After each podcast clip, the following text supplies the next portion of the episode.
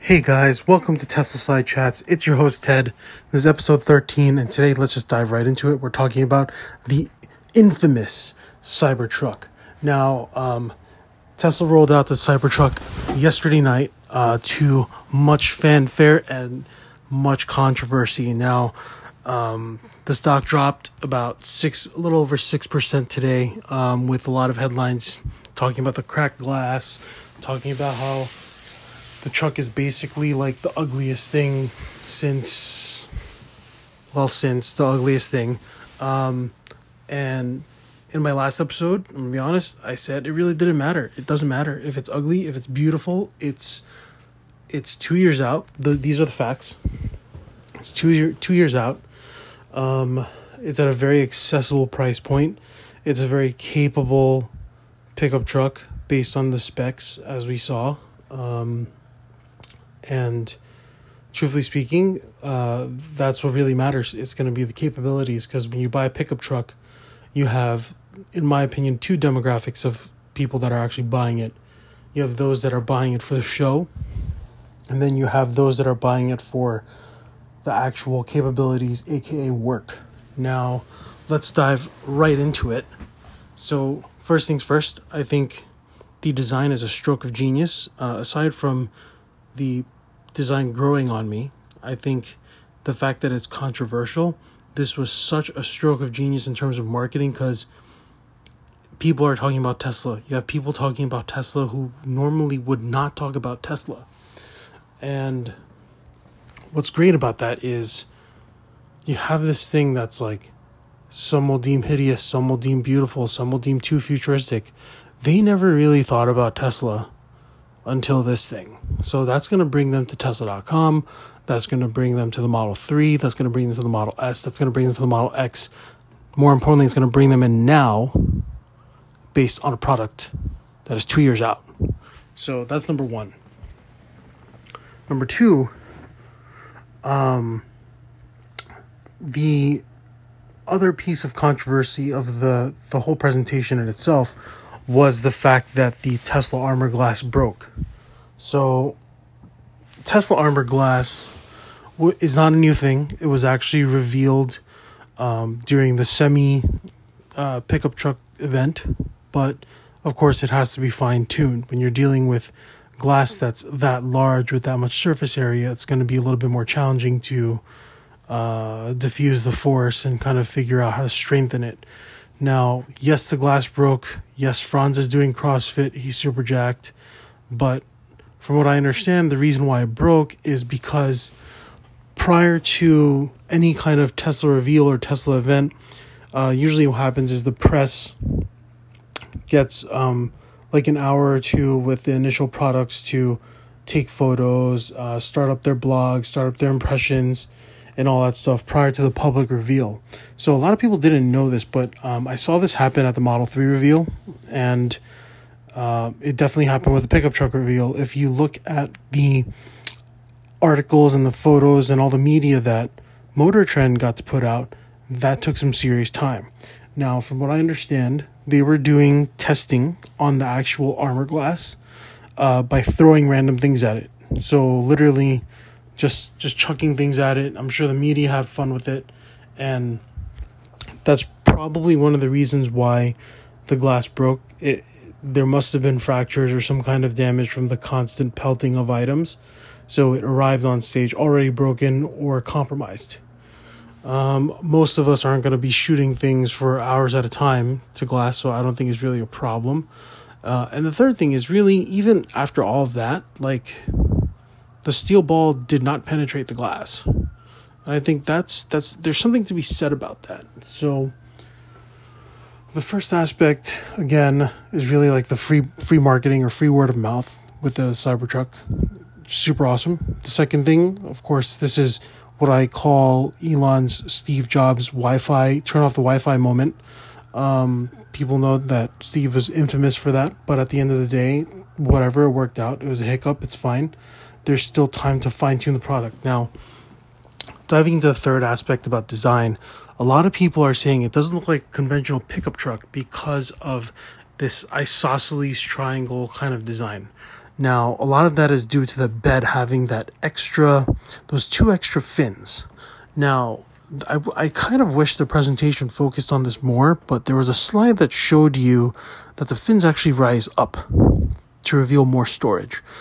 Um, and I think that the reason why they did this is they wanted to appease the, uh, let's call it, people that are buying the pickup truck for show where you're not necessarily going to use the whole bed or you're not going to cover the bed or you have like smaller items that you you don't want jumbling around when you're driving. So you're going to put it in these storage compartments. So you have the under cubby under the bed, you have the two side side flaps that open up, and then of course you have the front trunk and then you have the actual bed. So they they probably did that for the storage reason. Um, and I'm sure there's also an aspect about aerodynamics because it, it routes the air around the whole car itself. So it's super controversial, but truthfully, I think it looks good. I don't think it's going to really matter at the end of things. Uh, my personal perspective, I'm to throw a spoiler on my pickup truck, and it's to it's to angle things out. It's to look pretty good. Um, so you have that aspect of the the design.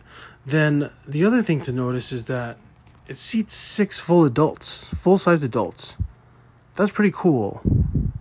There hasn't been anything like that in a while. And also the windshield is very much like the Model X except it's a flat it's a flat windshield and what what needs to be said is it makes the cabin feel much larger even in an even larger car. So I think based on all of the impression videos that that people that have done test rides in they said it felt a lot bigger than than it looks. And we know this is something Tesla is known for. It's it's that the beauty of the packaging because it doesn't have to deal with all of the conventional internal combustion engine components so they can really maximize the space inside but the re- the the other aspect of it that allows them to do this are two things. Number 1, it's that Model 3 inspired design. So we see that there's this kind of huge slab of uh, faux marble on on the front of the car, and then you have a 17 inch, not a 15 inch, a 17 inch landscape style screen. Now, going back a couple, like maybe a year, a couple months back, Electrek leaked out the um, Model X, Model S refresh design. Now, Tesla is genius in the sense that it's going to ease people into this. Now,